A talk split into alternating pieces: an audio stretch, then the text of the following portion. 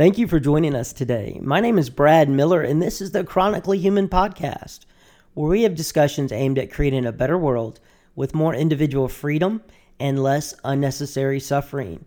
Today, we're joined by Connor Boyack.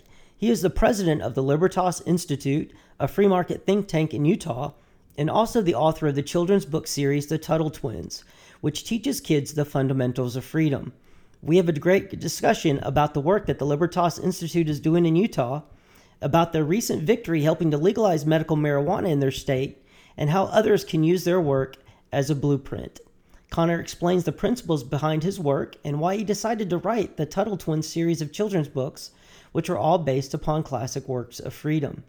We also talk about the pros and cons of getting involved in politics as a libertarian, how education is a key to helping others see the value of freedom, and why persuasion and not force are the ultimate means of securing personal liberty for all. I exercise my personal freedom by consuming kratom. Kratom is a natural plant supplement which I use to help manage my chronic pain. The only kratom I use is from naturalorganix.com. That's natural organics spelled O R G A N I X.com. You can use the promo code chronicallyhuman20 to get 20% off your next order. Thanks for listening and let us know what you think. Welcome to the show, Connor. Thanks for having me. Yeah, excellent. I became familiar with your work from my brother. He actually bought some of the Tuttle Twins books. So I mm-hmm. definitely want to, he bought those for my other brother who's got two young kids. So I want to dive into that today. But I also want to talk about the Libertas Institute and your experience in the Utah legislature this year and about what it looks like out in Utah as far as the fight for freedom goes pushing get back against the state, intruding, intruding into the lives of individuals. But before we get into that, can you give us a little bit of background about how did you get where you are today? Okay, so I kind of cut my teeth working on Senator Mike Lee's campaign when he first ran in 2009. He was, you know, a nobody and there were several candidates, but at the time I was more of a constitutionalist and Mike was going around the state you know, preaching the Constitution. Basically, this was kind of right during the Tea Party era, and there was a lot of passion about that. Um, here in Utah, there's a lot of kind of support and respect for the Constitution, so it was a winning message, and I liked what I was hearing, so I signed on with him, and um, quickly became jaded to federal politics and seeing that that wasn't really the avenue for change that I was hoping for. I had become increasingly libertarian um, I kind of bounced around a few organizations, including the 10th Amendment Center, which is a great group. Mm-hmm. I headed up uh, one of their state chapters for a little while. Um, and before long, figured out that there was really no home for me. I needed to build my own. And so I uh, started Libertas in 2011. And we've been, excuse me, we've been at it ever since. And uh, we've been growing and we've changed dozens of laws. It's been very fulfilling and a number of the laws that we change are you know first in the nation uh, really pioneering stuff that uh, is moving the needle in the direction of freedom. So we've been having a great time. Well that's fantastic. And one of those laws that i'm familiar with and is really something that is close to me is the kratom consumer protection law. And i believe utah became the first state to pass that. And in georgia where i'm, I'm at i've actually uh, testified in front of the, the legislature and also in front of a senate committee on it about keeping kratom legal, and Georgia's mm-hmm. going to be passing that bill soon. Did you have any involvement or that, or or did you um, work on that bill? No, I didn't uh, work on that one. Um, however, it was kind of interesting because we've been behind the movement for medical marijuana in Utah for about five years. And uh, just this past year, uh, we were able to get a ballot initiative on the ballot. It passed. Uh, we then negotiated a little bit of a compromise that made some of the opponents happy and locked in place a really solid medical marijuana program now that's not just going to be attacked year after year by the opponents. And um, and it was kind of interesting because when that legislator came and did the Kratom bill, he was couching all of his presentation in terms of uh, medical marijuana, basically saying this is not medical marijuana, this does not get you high, this is not what we're talking about but he ended up taking kind of a very similar regulatory path in terms of like, hey, we want to make sure that it's inspected, that it's tested, that people know what they're getting, um, that there's no, you know, harsh chemicals and, you know, fertilizers and like whatever weird stuff in there. Um, and so it's kind of interesting that the two were kind of related enough that he connected them that way to what we had worked on. Mm-hmm. Uh, but he kind of ran with it himself and uh, it sailed through. That's that's fantastic. I think that medical freedom or health freedom is something that a lot of people are very concerned about. Just to give you a little background on myself, I've been chronically ill and in chronic pain for 30 years. It started when I was 11. Mm. I had ulcerative colitis, had 20 surgeries, 50 hospital stays. And so I think that medical freedom is something that is not talked about enough. But with medical marijuana, I think that's really opened the door for people to see that there is this huge regulatory body that's preventing individuals from accessing the tools that God or or if you will nature has provided for man. Yeah, yeah, I agree. I think a lot of people are, are waking up to that, and, and certainly conservative states, even like mine in Utah, um, getting on board with that, uh, specifically with medical marijuana, has been interesting because it's been very much kind of a national conversation, and a lot more people have been willing to openly share their stories as you just did, kind of where I think before there was kind of some stigma and people kind of quietly suffer and keep it personal. But I think as more people are being willing to open to talk about the destructiveness of pharmaceuticals and the you know option of of uh, natural alternative treatments that are working for them. I mean, even getting into like you know MDMA and mushrooms and all this kind of stuff, where they're doing some really interesting research right now for uh, mental health type issues, especially. So I think the stigma is kind of fading away as more people are willing to be open about it and talk about uh, what they've been doing, and, and that makes me a little hopeful for the future on, on this issue. Well, that's fantastic. It's imp- I think you're right on the nose with the, the conservative states because Georgia falls in with that. I think Georgia and Utah have a lot of similarities. Uh, I think religion is still an important part of Georgia as well as with Utah. Do you think that more people are open to the ideas of individual liberty because they do have that strong sense of community that's provided by their religious communities?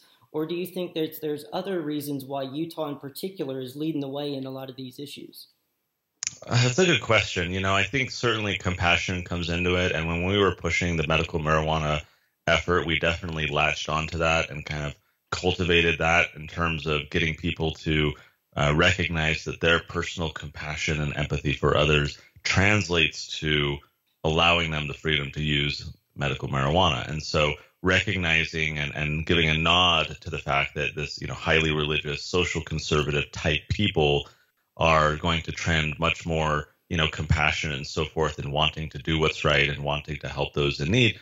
And so we're able to kind of connect the dots for them and say, well, if you really feel that way as you claim you do, then here's the right you know policy approach to take. And so I think you know talking about human behavior and everything, it's very mixed. People come at this from different approaches and have different biases. But writ large, yeah, I think we were able to use that kind of cultural identity to our advantage in working on the policy.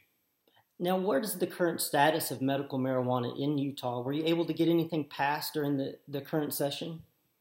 Yeah, so we passed a ballot initiative in Utah uh, this past November, and then a month later, we uh, the legislature was called into a special session to uh, basically amend what the voters had put in place. So I was kind of the lead negotiator to um, listen to what the op- opposition didn't like about the ballot initiative that we passed, because the worry was that they would just come and kind of gut it in Utah, as in many states, there's nothing that protects the ballot initiative. Some states, it's kind of locked down. The legislature can't touch it for some years.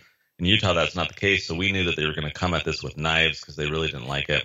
And so uh, we sat around a table for oh, over 140 hours, I think, just talk, talk, talk, negotiate, negotiate. It was kind of crazy. So we ended up with a kind of a compromise that still got us like 85, 90% of what we wanted and um, and and then the legislature did a special session to pass that amended version in December. So it's been just a few months. The regulators are very much, you know, in the trenches of getting the program up and running, sending out the RFPs, working on the licenses and all What's that stuff. What's the RFPs? What what does that stand for? So the RFP is a request for proposal. So in most medical marijuana states, uh, they have this seed to sale tracking system to monitor where the marijuana goes and all this kind of stuff. And so that's a piece of software that the state now is basically saying, hey, vendors, who wants to do this? You know, you can now bid on it. So that part kind of takes a while. So it'll be about another year before the industry is set up here in Utah, but they do have legal protections right now so that even though they have to get their cannabis from the street or from a, a dispensary in another state, they have legal protections to use it while they're waiting for the industry to come online. So uh, for a conservative state like Utah, especially, um, and we're going to see this soon, I think, with a lot more of the Bible Belt states and and uh, conservative red states around the country. it's a big culture shift for for people to get on board with legalizing marijuana to any degree. So, what I'm excited for, especially beyond just the patient freedom, is the ripple effect of kind of the cultural, political um, inclinations that this might influence or cause, so that people are more open minded to things that their tradition has kind of steered them away from. I think you're exactly right, and I think the idea that we are that people individuals are allowed to experiment on themselves basically and find what works best. Um, I do not fit inside the traditional medical system. You know, I've had to look outside of that for for different solutions, and I, CBD oil I think is a perfect example of that. The growing trend on that. But I also think that THC is an important part of medical marijuana, that those two compounds working together, they have a synergistic effect that if you're just taking CBD, I don't think you get the full effect of what the plant offers. Yeah, that's exactly right. And the hard challenge with that is is you know, exactly what you just mentioned is true. However, the lay voter, the lay politician does not understand these things and taking the time to get them to understand the nuance and whatever it it's it's lost on a lot of people. And so I think you have to find the right way to message that so that people who aren't going to learn about the synergistic effect of cannabinoids or the endocannabinoid system that our bodies naturally have or all these other really amazing things, you got to focus in on what's the core message that's going to resonate with them in the 3 seconds of attention span they're going to give you. That's the hard thing I think with for this campaign that we've just now gone through is finding the way a way to reach people in a way that they're going to it's going to catch their attention. It's going to motivate them to change their behavior. That's tough. That that is difficult. What were the main objections to medical marijuana that you guys ran into during those hundreds of hours of negotiations? Um, slippery slope towards recreational marijuana. That's the biggest thing in a conservative state like Utah. And um, the idea that you know this could lead to to recreational use was just abhorrent to our opposition. That was the thing that they were most nervous about. Um, and so basically, we had to put up additional guardrails just to make sure that those who got this were the ones supposed to get it, that it wouldn't be, you know, diverted into the black market, all of those things to make sure that this was like a legit, tightly regulated medical program. And that's how we finally got the opposition to kind of join us at the table and sign off on this resulting proposals that we protected kind of the core of what we wanted, but we put up those really big guardrails just so that they would have reassurances that this was not just kind of some loosey goosey program that was medical, right? But that a lot of people were recreationally using it and claiming, you know, to have pain when they actually didn't and things like that. So, um, you know, that's tough. But, you know, from my vantage point, I, I never uh, hid the fact that I support uh, legalizing marijuana and, and they would always, you know, they frame it in their way like, oh, you support the, you know, recreational marijuana. I said, well, I don't like that word, you know. I and, don't either. And that, that's not that's not the vantage point that I approach. To me, the proper question is: Is it right to incarcerate someone and and use violence against them and make them pay the government just because they're sitting in their basement ingesting a substance that you disagree with? Certainly, if they're driving under the influence or selling to kids or like any of those other things, we can address those. Those are problems. Uh, of that, I have no concern However, just, you know, bringing violence against someone who's sitting in his basement having a good time, whether that's from alcohol or marijuana or Netflix or having sex or the internet or, you know, whatever someone is doing to get their endorphins going, um, that's none of my business as long as they're not doing it. So people have a hard time combating that and saying, yes, we should use violence against, you know, someone who's using marijuana in their basement. But at the end of the day, that's the policy that they're calling for. So I never hid the fact in these discussions that I support that proposal, mm-hmm. but I, I or that outcome, but I did reassure them that you know this is Utah. That's not happening anytime soon. We're not going to be pushing for it. Um, and so with that, they were comfortable enough to move forward and, and negotiate with us. Do you think that it is a natural plant that that is a big part of why the more conservative states? Do you think that's a selling point for people that it is um, a gift from God, basically? You know, if you if you believe in God and the religious aspect of it, I think it should be celebrated personally. You know that we do have an endocannabinoid system, that we do have receptors for these different plants, that you can mm-hmm. take them in. You know, because life is suffering ultimately, and the more tools we have to eliminate the suffering, I think is a is a good thing. So I wish that were the case um, in our um, neck of the woods. You would think in a highly religious area that that would be the case, and and we definitely tried to evoke that type of messaging, but it didn't really resonate. People didn't really latch onto this idea because God had provided uh, for this plant. That wasn't something that persuaded people. It wasn't, which was odd because you know. Be, sometimes we would use that argument. People would come back and say, "Oh, well, God also provided the poppy plant, and that's created the opioid crisis." And do you really think we should have recreational heroin and you know, medical heroin. And I'm like, oh, okay, well, I do actually. For, right, exactly. So a topic for another day. Right. But that, you know, the, it didn't really resonate with them because they would immediately go towards, well, there's all sorts of other horrible things that grow. Should we allow people to, you know, is it a good idea to do that? So that that argument was tough for us, and we kind of veered away from that. People I found were more interested in knowing that some smart person, lab coat, research scientist had given its blessing. Hmm. They didn't really uh, care that it was a natural plant. They just wanted to know that it was safe. And the biggest hurdle that we had was, well, this isn't FDA approved, so why should people be able to use it? You know, if this is really medicine, let's treat it like medicine and have it follow the same path as, you know, all the other uh, pharmaceuticals and the other medicine that we do. And so that part was tough, and that that was kind of our main um, sticking point in people's minds that we had to overcome to win them over, uh, which was explaining why this is never going to go through the FDA and, and why people why we should create this separate track outside the FDA. It seems like people have been very um, acclimatized, right, to the current pharmaceutical industrial complex and diverting anything outside of that blows their minds and they don't understand why we would do that if we have this like safe proven track record that they find comfort in because some smart person has given their blessing. Therefore, oh, good, I can use it now. Right, exactly. And we've actually had Dr. Mary Ruwart on. She was in the pharmaceutical industry for 20 years. And she talked about the pharmaceutical industry and the FDA approval process. That in 1962, the FDA went from purely making sure people weren't getting poisoned with medicine and food to actually with efficacy. And so those trials and the statistical significance that they use is actually deeply flawed. And the, the conclusions that they come up to, I don't believe, are in our best interest a lot of the times. Yeah, I agree. And, and it's kind of like the Bastiat, that which is seen and that which is not seen. It's very easy to see the drugs they do approve. We don't see the drugs that uh, that they don't approve, that they slow roll, that could be helping and a lot of people saving a lot of lives, the medical devices that aren't on the market because of the FDA, the the innovation that could have been happening, but for the fact that innovators were discouraged to even try because they knew that they didn't have 10 million bucks to get through the process, so they just chose a different life path. You know, there's all these things we don't see when it comes to medical innovation and healthcare freedom and everything else that the current process has probably uh, inhibited, and and that's just something that is not in front of people, and so they don't contemplate it. And she actually uh, talked about that legislation, especially medical legislation, is a form of experimentation on humans without consent. She actually mm. uses like the Nuremberg laws to to break that down, which is really fascinating. And she actually puts a number on the number of people who've died. Th- she's come up with up to five million people have died because of the FDA approval process, and like you just talked about, the drugs that got slow rolled or didn't come out at all. Wow, that's sad.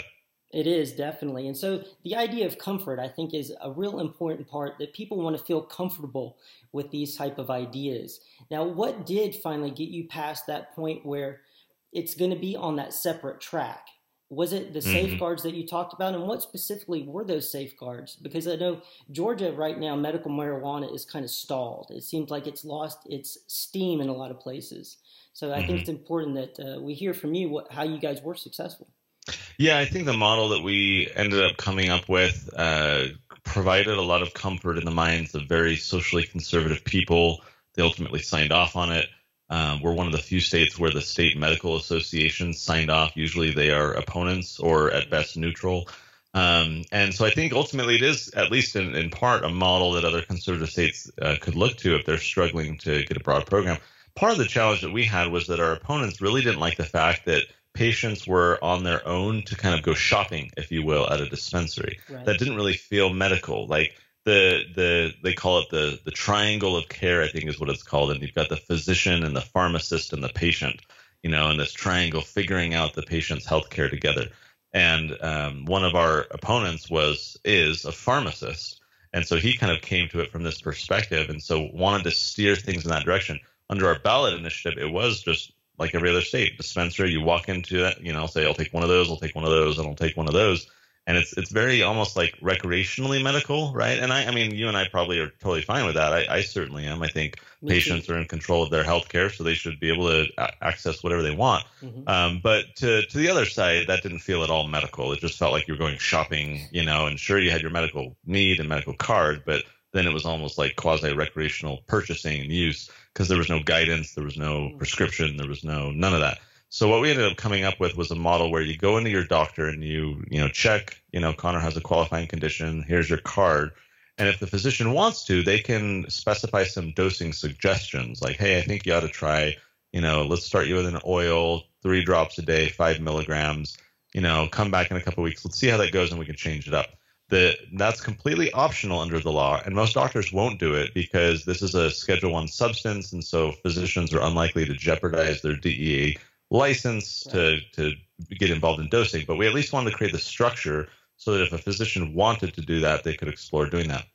So if they don't do that, which is likely the case for most of them, then they'll go to the the patient goes to the dispensary, which is under our law required to employ a pharmacist. Oh, wow. um, pharmacists are state licensed; they're not federal license. It's actually the the pharmacy as an institution, uh, the traditional pharmacy that has a DEA license. So the individual pharmacist, um, if they go work at our dispensary, they are not threatened with losing a license because they don't have one. Hmm. Um, it's the institution of the pharmacy that does. So we, the, our dispensaries will then employ a pharmacist who will then say, okay, Connor, your doctor didn't give you any dosing recommendations. Let's figure this out together and let's start you on a, you know, topical that you'll use once a day. Use that for a couple of weeks, and then if that's not working for you, come back and let's have you purchase something else. And so then you kind of have the guidance of at least a medical provider in um, the the the dispensary who's going to kind of give you some guidance. Now, if you're a smart patient who's been using cannabis for 10 years and you know more than they do, then you know certainly you just go to them and say, "Hey, this is what works for me. Can you just sign off on that?" And these are pharmacists employed by dispensaries who have an economic interest in moving a lot of product to patients. So these pharmacists are going to be fired if they're like, no, I don't think you should, you know, buy that. They're going to be very lenient, of course, right, right, by virtue of the business model to say, yeah, let's get you what you want slash need. Um, and, and ultimately, was that model. I mean, there was a lot of other potpourri around the sides that uh, went into the negotiations, but getting towards that model where there was more medical providers involved uh, gave a lot of comfort. And so when I go buy my things at the dispensary, they put that in the system of what I bought so that when I go back to my doctor to get my card renewed, I can have a conversation with my doctor. And he's like, oh, hey, I saw you were, you know, it says here you were trying this and then you tried this. Tell me about it, what worked. And the benefit in the opponent's mind is that by creating that feedback loop so that the doctor is seeing what Connor is using and talking to Connor about it, that the doctors are going to gain more knowledge about cannabis, where right now they're largely ignorant. Mm-hmm. And so the, the goal in their mind is that that increases knowledge and awareness and comfort level over time. Um, so that that just continues to increase rather than a doctor just saying, Hey, Connor, here's your recommendation. See you later. And then you go outside of the system and do your own thing. That doesn't provide the trickle up benefit to getting that feedback loop. And so we were okay with that enough to sign off on that negotiation, and that's ultimately, I think, what brought a lot of them over to to our side. I gotcha. Well, that makes sense. I like the idea that it's voluntary, though. That you know the pharmacist is involved, but at the same time, the patient is still the one making the decisions.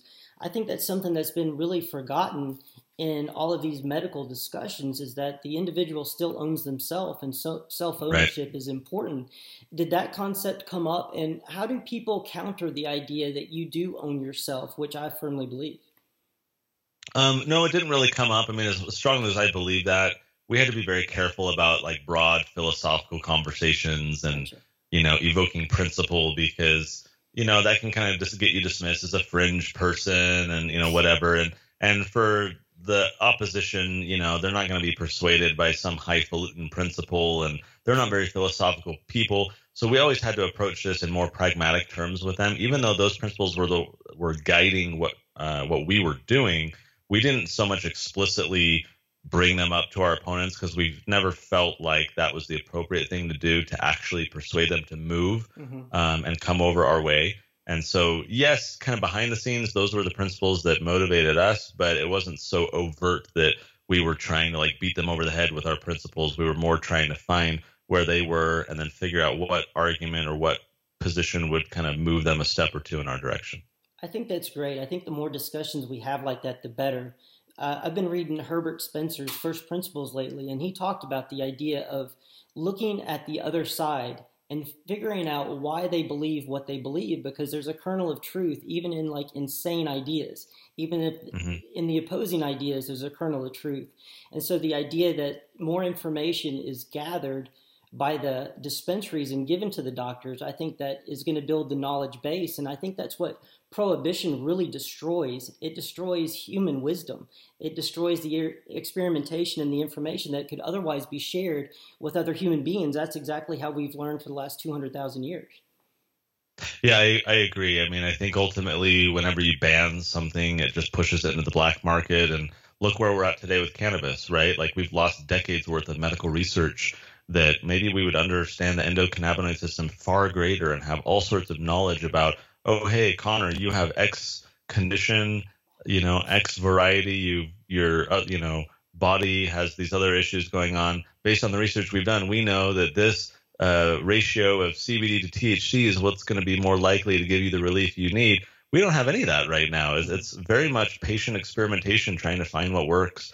We've lost out on a lot of wisdom that I, I think is the direct result of the criminalization of cannabis that's been very unfortunate. It's, it's been a net negative, I think, for the public, not only in terms of lost medical research, but in the criminal justice approach to cannabis possession and the over criminalization and filling prisons and all sorts of other garbage that comes with it. Um, it has been a big problem, and it's, it's heartening, I think, to finally see us moving in the right direction. That's great. That is great. I've had a lot of doctors on the show talking about the medical system. There's a lot of doctor burnout going on, and a lot of doctors are moving away from like third party payers and getting back to the idea that individuals should be able to make their own healthcare choices, and doctors are really consultants. And I think that's what mm-hmm. the medical marijuana program that you guys are doing. It's getting back to that idea where the individual is ultimately responsible for their behavior, and it's not in that that kind of that um, that health fiduciary type of responsibility is not placed upon the doctor. It's the individual who's making the ultimate choice.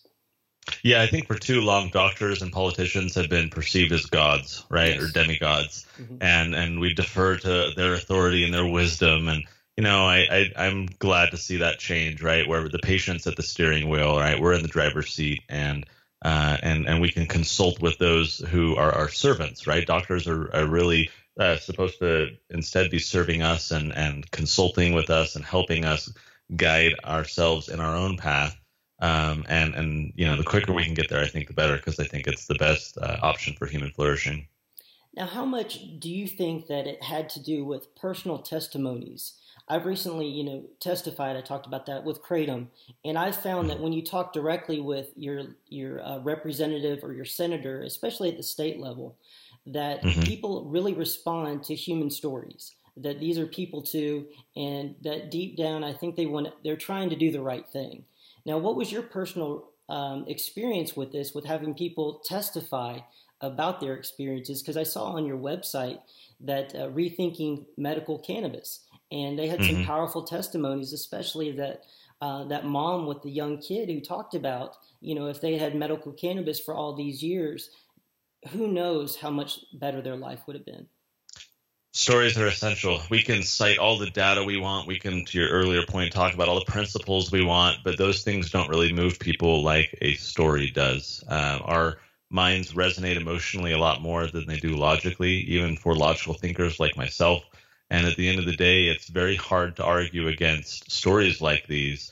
Um, and that's what breaks down these walls of resistance. And so you have to have the data, you have to have the principles, you have to have you know the the accurate uh, proposals and good policy. But to actually move the needle you have to do storytelling. Now in our case we had a bit of storytelling fatigue in the sense that we were bringing patients up to the capitol not just to testify in committee formally and you know whatever but meeting legislators one on one sitting down with them knee to knee talking about their stories um, lobbying them directly. And uh, we had experienced some fatigue from the sense that legislators like, yeah, yeah, yeah, I get it, I get it.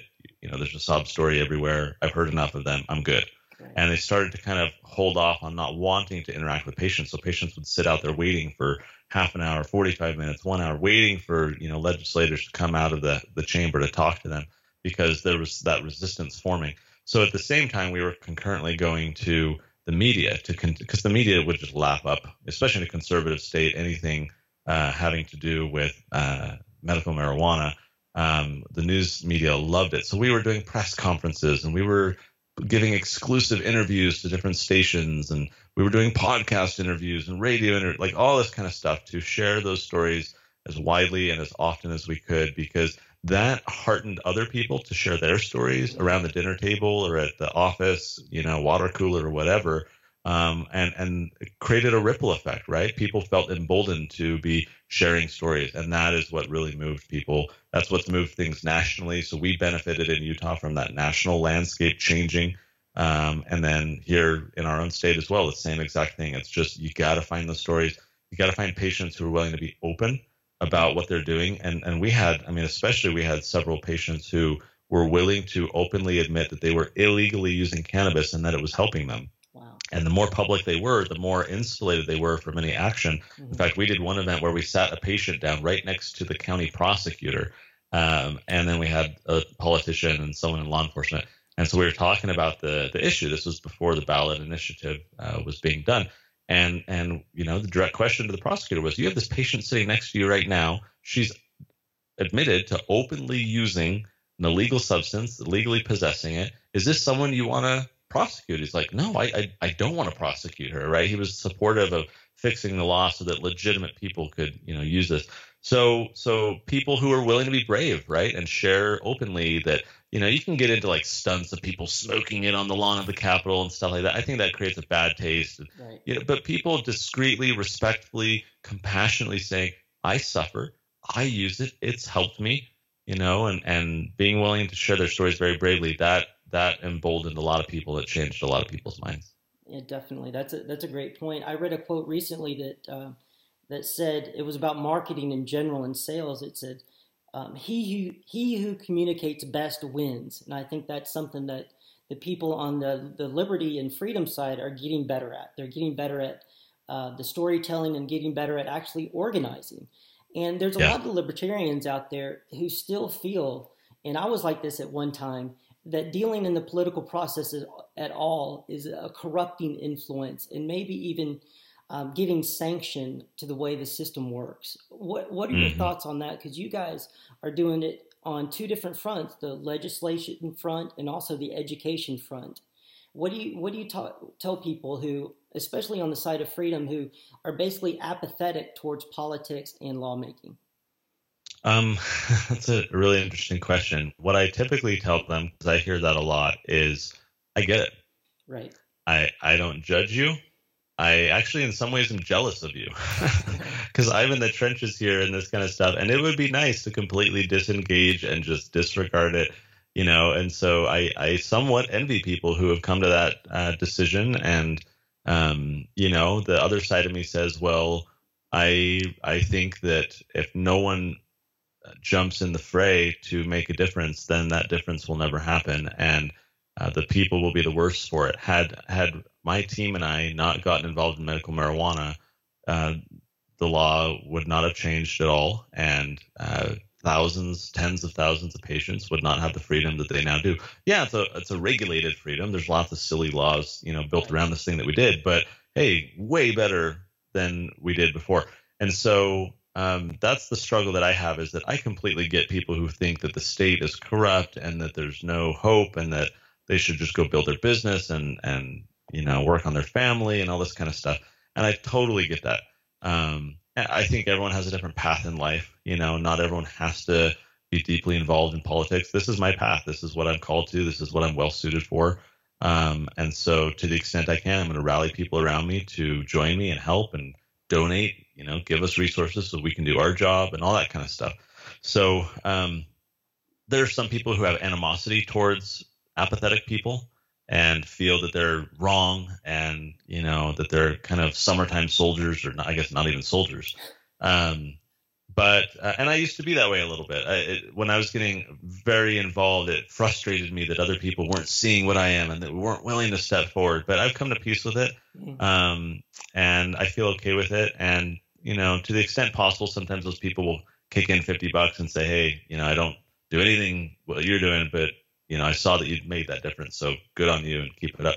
Um, so, you know, I, I'm at peace with it. And I think everyone has their different path. And, you know, would it be a perfect world if every liberty minded person were fully engaged and everything? Hey, you know, yeah, we'd marshal a lot more forces and do a lot more good. But, you know, we believe in the non-aggression principle. So I'm not going to go and you know beat those people up to, to get involved. Um, I want to use persuasion and, and long suffering as as much as I can to uh, show them a path and give them an opportunity to wake up a little bit and and activate themselves. Um, and we've done that with a lot of people from time to time, depending on the issue. So um, everyone's different, and, and I'm just at a point where I'm at peace with that. That's a, that's a great point because I've I've been uh, more of an anarcho-capitalist when I was younger. I think that's a natural thing for, for folks who really get into the liberty movement. They they they, yeah. they go to the extreme. And philosophically, I'm still a voluntarist, you know, a radical individualist, if you will. But at the same mm-hmm. time, that I know that uh, suffering, like you talked about, is happening every day because of these terrible laws that are on the books, and that yeah. it's only by getting involved that that these things do change. Because inside the, the the Capitol, there aren't people talking about the ideas of freedom yeah, I think that's right. I mean, it, it does require at least someone to stand up. And, you know, the, the beautiful thing about this is it doesn't require everybody. I mean, we've been able to accomplish a lot with very, very few people and scarce resources. And I guess the argument goes that if we had more people, more resources, we could do more good. But, um, you know, I think we're doing all right. And, and, uh, I, you know, I think it just requires the right people stepping forward. Um, and at some point, I think other people will come to a point in their lives where they get kind of triggered or awoken or, you know, activated and uh, find a reason to get involved. Um, but, you know, that's how life goes, I suppose. What do you tell people who think that it's impossible to make change? Because you guys have proved that it's it is very possible to make change, but it takes effort and time. What, what do you, there's a lot of people out there who say, well, it's a lost cause. The Federal yeah. Reserve, the war on drugs, the empire at the federal level is impossible to ever change. Yeah, I mean, I, I started politics, as I pointed out, at the federal level, uh, working on Senator Lee's campaign. All my attention was national. It was the issues that you just raised, right? Ron mm-hmm. Paul revolution and all the big, you know, congressional stuff going on, the wars, the banking, the monetary policy, all this kind of stuff. And, you know, when we're talking about those issues, I probably agree almost 100%. I think – um, the national government is a lost cause. I think um, things are heading in a direction where we're probably past the point of recovery. If if the public will changed right now, and we wanted to pay down the debt, and we wanted to, you know, scale back the wars, and we wanted to fix all the problems, we could. It's not that we're so far gone that, you know, even if the public will were there, we couldn't turn things around. I just don't see at all in the next several decades any substantive shift that is going to stave off, you know, financial collapse, right? Uh, continued empire and all these things. So I personally feel like the national government is a lost cause and it's just continuing to do all the same things with little variances depending on who's president and all this kind of stuff. But like 98% is all the same. It's for that reason that I work at a state and local level where we actually can affect change, where people getting involved can actually make a difference. Now, on the other hand, you know, part of me feels sometimes like we're just rearranging chairs on the Titanic. That even though we're making a lot of improvements at the state level, we are all subject to everything happening nationally. And if that is heading off of a cliff, we're going to be taken with it, even though we're kind of, you know, cleaning our chairs along the way and, and rearranging them. So um, I, I guess I come at it from a vantage point that there are hard days ahead, and um, and you know, but looking at history, we always get through it. There's always a recovery Mm-hmm. There's always a cleansing. There's always a renewal, and um, I want to be positioned as good as possible for that recovery. It's going to suck to get through whatever challenges come. Maybe there's blowback and there's nuclear war and there's World War III and there's who knows what. You know, it's just cyber warfare instead. I don't know what's coming, but I want to get my affairs in order and help my neighbors do the same through state and local policy and financial preparedness and all this kind of stuff so that we are best positioned for the long term. So a lot of what we do is about this policy and that policy, but the broader vision of what we're trying to do is um, get our own affairs in order as well as possible so that we are positioned to uh, survive whatever comes in the decades to come. I think that's a great point about resilience and that you build it from an individual point and a community standpoint and up to the state level. And you talked about the 10th Amendment Center, and we're hoping to have Michael on soon uh, to talk more about that. And do you see the, I know states' rights, people, you know, that, that term has some very negative connotations to it. But at the same time, do you see that, that there is a changing tide as far as states choosing to go against federal law? Uh, you know, it depends on the issue. I think medical marijuana has awakened a lot of people to that. You know, even when Trump became president, the left started talking about secession, mm-hmm. right? like right. Uh, when that had been like a you know four letter word for years. When the Tea Party type folks were talking about it, how unpatriotic and you're treasonous, and oh, it's President Trump now. Let's let's carve off half of California, you know, and let's you know.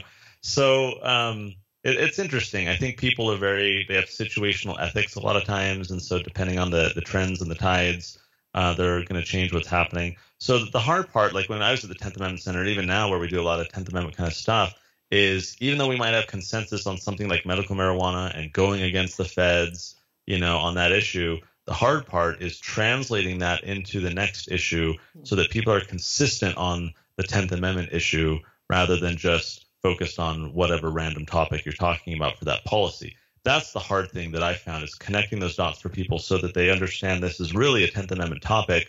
Um, when for them it's just in that case, oh, it's just medical marijuana. Let's deal with that. And yeah, the feds don't like it and whatever, whatever. But they kind of isolate it into their own box. Mm-hmm. Um, the hard part for us is extrapolating that and saying, well, no, the principle underlying that was, you know, we have the self sovereignty to be able to do this, blah blah blah blah blah. Um, and I've found it very difficult to get politicians to be willing to take that next step with you and apply consistently that principle to some other policy. That makes sense because the medical marijuana issue has been going on for for a long time with California starting it back in the 90s, and so there's decades of history behind that pushing yeah. that issue um, outside of the the Tenth Amendment argument. You know that yep. they've actually shown that it can be done. Now, with that side with the legislation side and the idea that you know maybe the the federal um, government is a lost cause and there will be a renewal eventually. And i think that's where your books the tuttle twins come in is that mm. you're educating uh, they're targeted for kids 5 to 11 is that correct? Yeah. Okay. And then you're teaching some amazing concepts. How did you get started with that and what's been the response with those books so the Tuttle twins books were born of the idea that I wanted to. So I, I do this full time. I'm a full time freedom fighter. I run a think tank, and I would go home and try and think like, how do I explain what I do to my kids? Right? I'm not a firefighter. I'm not a salesman. I'm not a whatever. Like, how do you talk about property rights to a five year old? Right? How do you tell your seven year old what economic liberty is? And and so um, I went on Amazon looking for books that would teach these types of ideas, and there was nothing um, which was you know frustrating. And then I realized, you dolt, you know, you talk about entrepreneurialism all the time. Here's an opportunity. So uh, teamed up with a friend of mine, Elijah, who's our illustrator. He also had young children and approached it from the same vantage point. And uh, so we created our first book just as a test. We had no idea if there was a market. We had no idea what the response would be. It was just a labor of love to kind of create uh, this single book. And we both thought, like, uh, the structure of the Tuttle Twins is that we base each of our children's books on an original uh, classic free market text. So we kind of take the core principles of that original book, wrap it in a fun story, and now kids are learning about those topics. So for Elijah and I, we figured if we only do one book, if this flops, if nothing happens, uh, what book was most influential for us? And it was The Law by Frederick Bastiat. So we created that book, uh, marketed it a little bit, and it took off. Um, really well and and surprised us both. And so that was the market signal that like, hey, there's something here. What's been really interesting now that we're nine books in, you know, we've got books based on Hayek, uh, Ayn Rand, Murray Rothbard, Frederick Bastiat. We got the creature from Jekyll Island, you know, Henry Hazlitt, all these other you know classic freedom fighter uh, thinkers. And uh, so we're nine books in now. We're working on our tenth. And what's really interesting is the liberty movement is only so big right? Like at first it was like, hey, parents and grandparents, you've read The Law by Frederick Bastiat. Now get the version for your children. And, and a lot of people did. what I quickly found is the liberty movement is not as big as you know we would hope for, right. and so that market is kind of small. So we found uh, the next pivot was homeschoolers. They're always on the hunt for a curriculum, right. you know, and they're very kind of independent minded, even though they might not be libertarian per se. So we started marketing it a lot that way, and that was very receptive. But again, that market's kind of limited. What we've done in that time, as the as the success has grown, is we just uh, market this to parents in general who want to teach their children time tested values that the schools no longer do. And these parents, by and large, have never heard of any of those thinkers, the names of those people I rattled off. They would never pick up The Law by Frederick Bastiat. They're not in our network. They don't understand these ideas, but they do want their children to be well rounded. Mm-hmm. They do want their children to learn about civics and economics and history and good principles especially when you know the, their friend down the street or in their church group or in their homeschool co-op or whatever recommended these books and said hey my kids loved them they learned a lot. So we've expanded the network. We've grown the pie. We've reached a ton of new children but then also their parents because what we're finding over and over again is that the parents will sit down to read with the kids. We get feedback from parents all the time they're like i never learned any of that in school like you know how in the world did i miss that my eight year old knows more than most, you know, 30 year olds now. And, and, and the parents are learning along because it's not a, a thick economic book. It's not an intimidating thing written in 1887 or whatever. Right. It's a fun, lighthearted book that it's a shared experience, you know, reading with their kids. And it's very non threatening. And so their walls come down and they're willing to kind of absorb that new information. So it's been really fascinating because we targeted, you know, the marketing initially into very narrow segments, but we found that we can go very broad and reach entirely new people, which is the whole point. We don't want to just teach the rising generation of libertarians, uh, right. which, you know, their parents would probably already teach them these concepts at some point in the future. We want to reach new audiences, and, and we're now achieving that. It's very exciting. That's fantastic. I think the books are great, and I recommend everybody get those. I know you're uh, against a hard deadline here as far as time goes. What would you like to leave people with, and as far as fighting for um, more freedom in the country, and also where they can find your work? Because I think that is it Libertas or how do you say it? Libertas. We Institute? say yeah, we say Libertas, but a lot of people say Libertas. Yeah, the Libertas Institute. I think. do you have plans to model that and take that nationwide to different states? So that's a good question. So you know, a lot of your listeners are like, "Hey, great, we heard about Utah, but why do we care? We don't live there." Mm-hmm. I would encourage your listeners to go to spn.org. That stands for State Policy Network. And that's kind of the umbrella organization for a lot of the libertarian, free market, conservative, state based think tanks. So, no, we're not going to expand beyond Utah but every single state has a think tank, quote unquote, like us. You know, I would argue that none are like us, but you know, they're they're similarly focused on tax policy, education freedom, property rights, you know, whatever. And some are very old, some are very new, some are more conservative, some are more, you know, libertarian. But you can go to the directory there and find your state and say, oh, what's the group in my state? Let's go check out what they're doing, see if I want to get involved, go to their events, you know, whatever um, that's going to be the way for your listeners to kind of clue into what's happening in their backyard and, and how they might be able to get involved. Our website is libertasutah.org, where you can see some of the stuff that we've been doing. Uh, but again, that's just mostly for Utah. I would encourage uh, everyone to go to TuttleTwins.com. That's where they can find uh, the books, the children's books, uh, get some bonuses as well. Um, if you use the coupon 40 F O R T Y, you can get 40% off uh, the sale that we're doing right now. So great opportunity to pick up the books. To your other question, though, as we wrap things up here, um, about what you know message I would have for people about getting involved. My granddad uh, used acronyms all the time. Um, you know, I remember KTYL he would say, and that was know that you're loved. And so he had all these acronyms. The one that sticks in my mind the most, um, that has stayed with me forever, is PPPG. It stands for Persistence Pays Pretty Good and it was just one of his acronyms, and he just, you know, Connor PPPG, and and it stuck. And as I've worked on this, as I've been involved, I have seen the inherent wisdom of PPPG.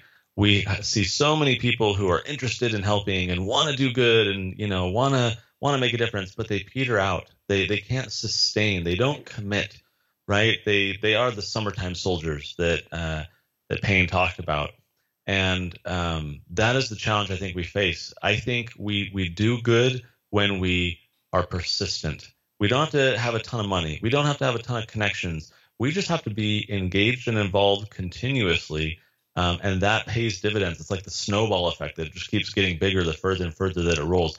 I started as a blogger.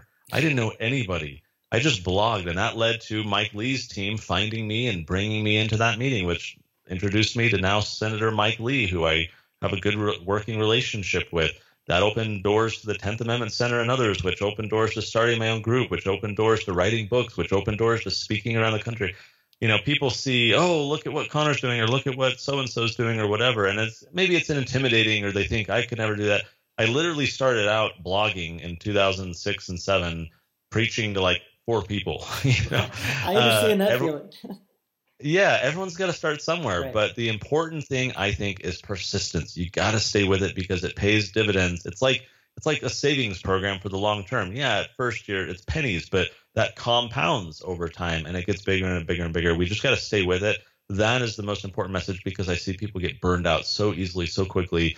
And if only they would have stayed at it, they would have done great things. And so PPPG. I love that. Thank you, Connor, for being on the show, and, and thank you everybody for listening. And freedom is worth fighting for because it does matter in your everyday life. That you might think that this is something that you can't make a difference with, but like Connor talked about, you can start with what you have, where you're at, and who knows where you'll be in 10 years from now. So thank you, Connor, for being on it and all your great work um, with the thank Think you. Tank and also with the Tuttle Twins. I, I really love those books. Thank you. Thank you very much. And we'll see you guys next time. Bye bye.